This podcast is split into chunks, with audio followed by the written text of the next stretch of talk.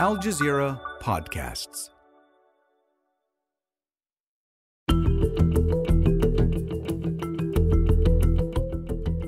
A dramatic shift by North Korea. It's tearing up its goal of unification with the South, a policy in place for decades.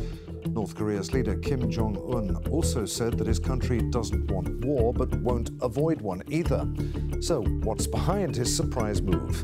Hello, I'm Adrian Finighan, and you're listening to the Inside Story podcast, where we dissect, analyze, and help to define major global stories. We'll bring in our guests now from Evanston in the US. We're joined uh, by uh, Ji Young Ho and uh, she is a Korean historian and board member of the peace campaign Women Cross the DMZ. From Seoul, we're joined by Fyodor Tertitskiy, who's a professor at Kookmin University and author of The North Korean Army History, Structure, Daily Life. And from Beijing, Einar Tangen, a political and economic affairs specialist and senior fellow at the Taihe Institute. Welcome to you all. Let's go straight to Seoul to start. Fyodor, how dangerous a moment is this for the Korean Peninsula? And how concerned should, should the rest of us be? I wouldn't say it's particularly dangerous. It doesn't seem that it's uh, something which would lead to war. Uh, I would say my explanation would be Kim, Kim Jong Un is primarily addressing his internal audience, and and the bellicose rhetoric is something which North Korea always does. Okay, Einar Tangen, do you agree with that? Has Kim made a strategic decision to go to war? No, I, I, doubt that. I mean, if, if, we're so busy sometimes trying to read tea leaves of um, the DPRK, which we can't see, uh, we don't pay attention to the obvious. I mean, here's a man who's taking his daughter uh, to work with him. Uh, you generally don't take your daughter to work if you're planning Armageddon.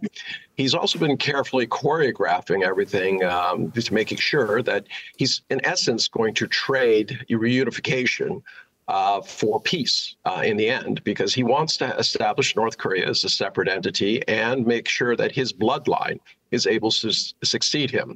So at this point, uh, there was never a real pathway for Korean reunification for the Kim family because they were not going to be able to rule a um, North and South Korea that was united. So this seems uh, fairly rational. I think a lot of the uh, the beating of the drum is to try to uh, get some third party to uh, indicate that they think peace talks should be had. And then um, a lot of this is just positioning in terms of leverage. Gian, do you agree with what Einar was saying? I mean, to, to what extent was was Kim's announcement the, the almost inevitable culmination of years of, of building tension, unprecedented though it was? Uh, how does it fit into, into a wider historical context? Yeah, I think it's important to remember that, or to, to realize that North Korea has always tried to engage with the United States and to enter the broader global community that engagement with the United States represents. Um, and along the way, it has done a number of different things, everything from various kinds of appeasement and engagement to saber rattling. Right now, it's in a really high saber rattling phase.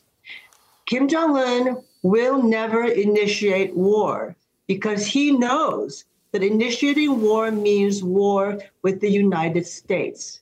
And think about the broader context of where North Korea is right now.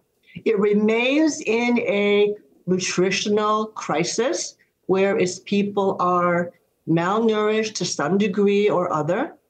It remains in an energy crisis where you don't have enough energy to produce basic goods, you don't have enough energy to actually have its military training 24 7, the way the US military trains 24 7. North Korea is in no condition to wage war. It doesn't want to wage war. What it really wants is what it's always wanted engagement with the US and entree into the broader global community. Fyodor, so, who was the intended audience, do you think, for Kim's remarks? Was it the US, um, or, or, was it aimed also at a domestic audience? I mean, is, is the timing of Kim's announcement significant? Well, I think it's uh, the domestic audience primarily. I don't think it was an international statement.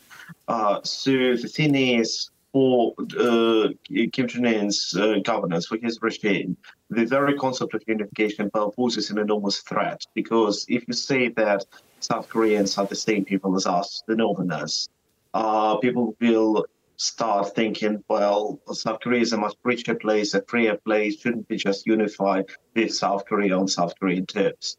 So if you uh, put a U-turn at that, if you say no, they're actually not like us, they're evil, they're hostile, they're the enemy, it makes all the sense. The problem is just like very many North Korean people, including the, uh, those of North Koreans who are not particular fans of Kim Jong Un, are very emotionally attached to the idea of unification. So I would say it probably came to a lot of people in the North as a complete and utter shock. Because once again, you go from uh, we are one nation tragically separated to you are the enemy and you'll never ever unify. Einar, do you uh, uh, agree with that? Despite the, the, the hardline tone of uh, the, Kim Jong un's remarks, um, does the North actually want to engage, do you think? To what extent was this then just attention grabbing bluster aimed at, at forcing a change in attitude from the US and, South Korea in particular? Well, I, I, I, if that was the aim, I don't think it was uh, achieved. Uh, this is not about uh, U.S. or South Korean attitudes. I agree with uh, my colleague when he says this is for the domestic audience primarily. But uh, keep in mind, you know, this issue about reunification was the stumbling block to any kind of peace treaty actually being done because they couldn't figure out how it could it could be done that would be acceptable to the Kim family. So you remove that. You say they're the enemy. Uh, we're our own country. We're going to take care of our own. Um, it's very easy. Uh, you, you can see it quite clearly what he's doing. And he's signaling to the international community as well that he's ready to do something. Remember this, and I agree with my uh, other colleague in the United States they are in dire uh, economic uh, circumstances. Um, their economy has been shrinking.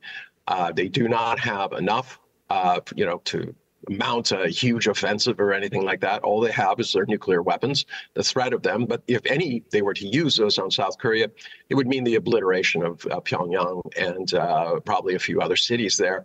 it's just not a an acceptable, viable option if he his real intent is to pass on his uh, his uh, you know powers to his children.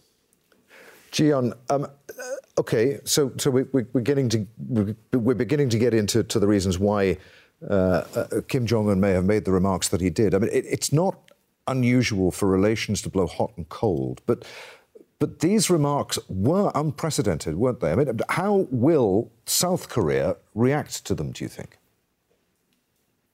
Oh, well, South Korea has already reacted to North um, from the moment that the new president, Yoon Suk Yeol, um, took office. He announced a foreign policy initiative in which he said that engagement with the North would no longer be any kind of priority for the South, but rather aligning with the U.S. on global engagement goals would be the South's priority. And what that signaled to the North was we no longer care about engaging with the North.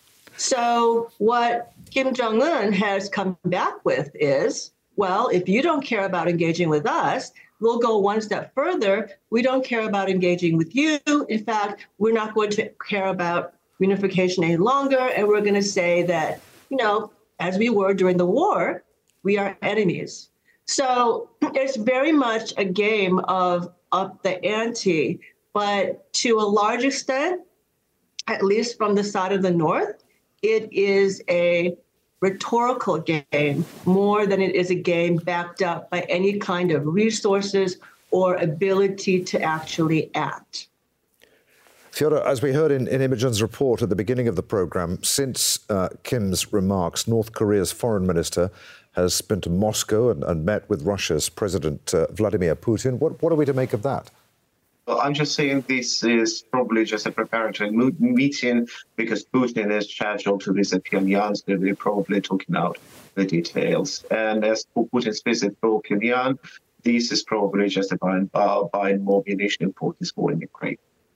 Okay. And uh, Jian, do you want, you want to come in? Yeah, you know, I think that um, one has to think about North Korea, how it has historically moved between China and Russia. Um, you know, sticking to one or the other, depending on where we could find the advantage. Right now, for a variety of reasons, it's moving a little bit closer to Russia. Um, and part of that has to do with uh, Russia kind of needs uh, North Korea a little bit more. And so, therefore, North Korea is going to be able to get stuff from Russia that it wants to have. I believe that that's what uh, North Korea's calculation is. It's not really about actually um, agreeing with North with uh, Russia's policy actions or, um, you know, uh, Russia's stance on any particular issues. Einar, I just wonder, would Beijing have been consulted or warned about, about what Kim Jong Un was about to say? Oh, I can assure you they weren't. They were surprised as anybody. In fact, um, they haven't said anything. Uh, there was a report in uh, South China Morning Post, but other than that, there has been complete silence by the domestic press. Uh, I have not been contacted about any shows that they want to do on this issue. Uh, they are, as usual, uh, looking over the situation and trying to figure out exactly what it means. Um, in terms of uh, my colleagues' comments, though, um, I agree, improved relations with Russia, but also declining U.S. hegemony. I mean, especially over uh, currencies. You see countries going in different directions. This gives some uh, economic breathing space, or at least some light at the end of a very dark tunnel uh, for North Korea. They have substantial uh, resources. They'd like to get them out. If they can get them out through Russia and then through uh, other means, uh, they would be very happy to do that. So, um, you know, but neither has the U.S. Uh, keep that in mind. Uh, there's been no reaction really from the U.S. It's been a number of days. Uh, the closest they got to it was just a, a diplomatic message that they had met with people in South Korea day before yesterday um, and but they had no policy or no uh, statement on it. So, as I said, people are just kind of waiting and watching and seeing exactly how this falls out. I, I do think the South Koreans are jumping to the gun uh, in terms of saying, well, you know, this means that they're dehumanizing us if we're the enemy. The use of nuclear weapons could be uh, there, but as I said, any use of nuclear weapons in the South Korea would involve the death of U.S. soldiers. That happened, there's no question that there'd be a nuclear response from the U.S., and that would be overwhelming for the DPRK.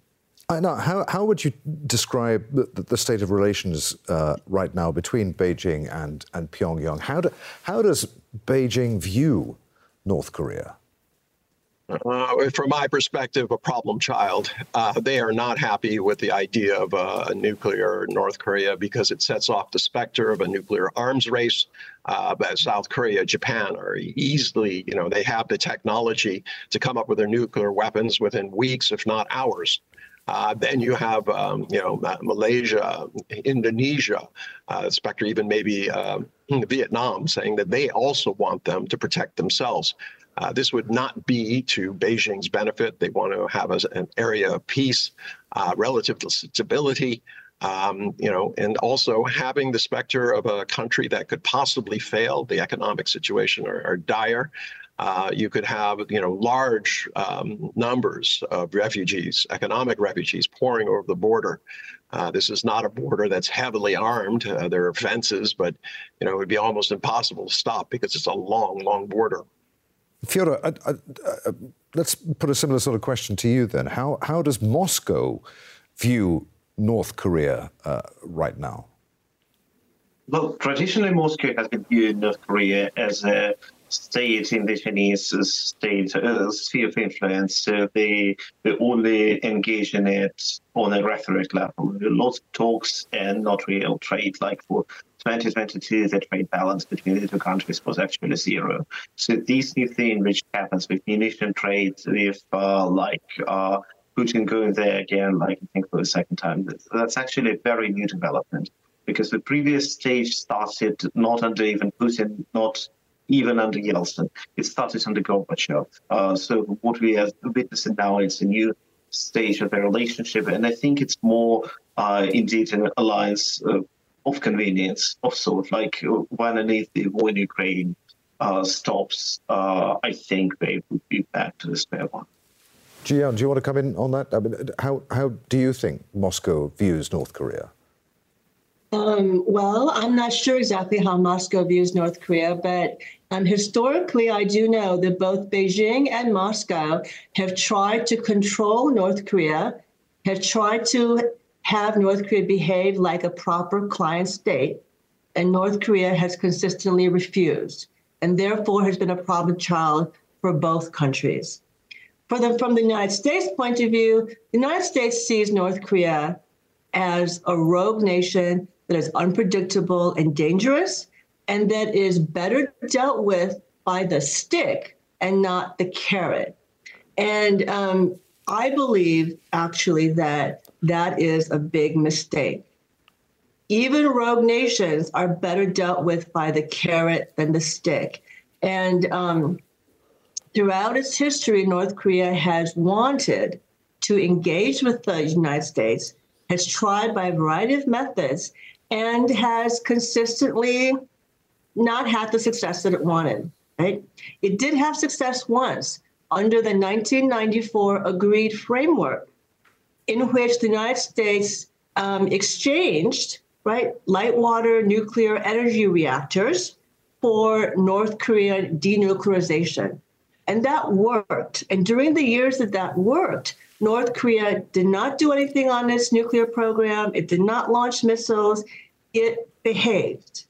And then in the early 2000s, with the Bush administration, it fumbled North Korea policy, and North Korea was just like, oh, well, you guys aren't serious about this. Mm. You actually haven't built any energy reactors for us. You're not really moving forward on that at all. So the agreement okay. is okay. is null now. We can't right. trust you. So, and ever since then, we've been in this cycle of saber rattling, um, maybe some negotiations, more saber rattling, maybe some negotiations. And the United States has not been successful in seriously engaging with North okay. Korea All right. to so the I, detriment so, so, of peace overall. What, what would your advice be right now to, to, the Biden administration? How should it react to Kim Jong Un's uh, uh, remarks, or, or indeed to the to the incoming administration if, if Biden fails to, to win re-election? Yeah, yeah. So I would advise the uh, American president to think about the lyrics to the U.S. national anthem, where the lyrics say the United States is not only the home of the free, but also the home of the brave. And to take that to heart and have the courage to actually do something positive for peace, to reach out to North Korea and say, we don't want war with you guys. We want peace with you guys. So let's negotiate. Let's start by negotiating a real formal end to the Korean War because the armistice is not peace. It's only a cessation of hostilities. So let's start by negotiating an actual peace and a formal end to the Korean War so that we are not always on the brink of war with each other. And then let's move from that to normalizing relations mm. so okay. that we can actually have peace. Mm. And then the United States can push North Korea on every issue that it's concerned about denuclearization. It can push North Korea. In fact, it won't have to push North Korea. Once there is a formal end to the Korean War and normal relations, North Korea has no incentive okay. To continue with a nuclear program. We I can know. push okay. on let, human rights violations, et cetera, right. et cetera. Let, let, let, us put a question to, to Einar. I mean, do, do, you agree with what, what Jian was saying there? That ultimately, I mean, despite we talked about the, the domestic reasons, the domestic audience that he was addressing, but ultimately he was attempting uh, to eke out concessions from the West and, and, and, relieve sanctions. That's what this is all about. It's, it's just a, it's, it's another step uh, on, on the long road that he's been treading since that 2019 summit uh, with Donald Trump in Vietnam. Well, the 2019 summit was not his finest hour. He, uh, from his point of view, lost a lot of face Uh, another instance, uh, just like the, during the Bush administration, where they lost uh, faith in the United States. Uh, I, I, think it's much simpler, and that what the great powers should be doing is to jointly convene a peace conference. Uh, it, it, would be naive to think, after all these years and sacrifices, that North Korea is going to give up its nuclear weapons. Uh, that is already de facto. But bringing about peace, recognizing them as a separate country, um, that would go a long way to diffusing the situation. Uh, that uh, you know these territorial issues can be solved. Um, but this uh, the idea of reunification was always something that was in the clouds, not necessarily something that could be achieved on the ground. Fyodor, uh, having described South Korea as top class stooges, do you also think that he was attempting to diminish South Korea's regional power, uh, uh, basically hop, skipping, and jumping over them to move toward direct talks with the US? Well, I would say it was more like, uh, as I said, a message to uh, internal audience. If you wanted to diminish South Korean power somewhere, it would be South Koreans' symbolic power over the North Koreans' people's imagination. Uh, they have been talking to the United States. They had summits with Donald Trump all these talks ultimately resulted in nothing. It's been they just developed these strategic weapons to be like him. And I don't think anything would happen if we would sign this treaty. I actually think that uh, while the Kim family is in power in North Korea, uh, nothing will fundamentally change uh, in the relationship between okay. countries or inside North Korea. All right. Uh, uh Gio, I've got about a minute left on, on, on the program. Uh, despite the, the, the, dramatic shift by North Korea, the, the shock of, of, of what Kim Jong un said in, in, in that speech, um, are, are, we right to think that, that actually uh, this is uh, nothing more than, than Kim Jong Un being Kim Jong Un. It's, it's another step on, on the road, and there's nothing really to worry about. We're not going to see war on the Korean Peninsula anytime soon. Yeah, I don't think we are. I think it's actually much more likely that there will be some kind of a nuclear accident simply because somebody made a mistake, not because anybody actually intended to. And I find that even scarier. Okay. Um, uh, Einar, do you want to, last word to you? Do you agree? Yeah, I, look at the timing of this. Uh, the U.S. is preoccupied in Gaza and Ukraine. Uh, China obviously has its issues with the U.S. Uh, I don't think it's by accident uh, that he's choosing this time to press forward uh, what I believe is uh, the succession of his family above the reunification of Korea. Okay. Many thanks indeed. Ji Yeon Yuh, Fyodor Tertitskiy, and Einar Tangen for being with us today. This episode was produced by Dermot Fleming, Imogen Kimber, Veronica Pedroza, and Paul Taylor. Studio sound was by Mohammed Osman. The program was edited by George Joseph, David Enders, and Joe DeFrias. Be sure to subscribe to the Inside Story podcast to catch every episode. And thanks for listening. Tune in again on Thursday for our next edition.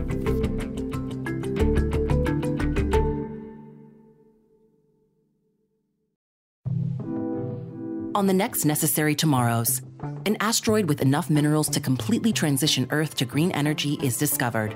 But we found it a bountiful supply of nickel and cobalt that will save our planet many times over. But should the materials go to everyone, or just those with the power to get them first? If anyone can take those minerals, we'll only be rewarding greed. The guiding principle in all exploration is first come, first served. A feast for cobalt on Necessary Tomorrows a new podcast by Doha Debates and Al Jazeera. Find it wherever you listen to podcasts.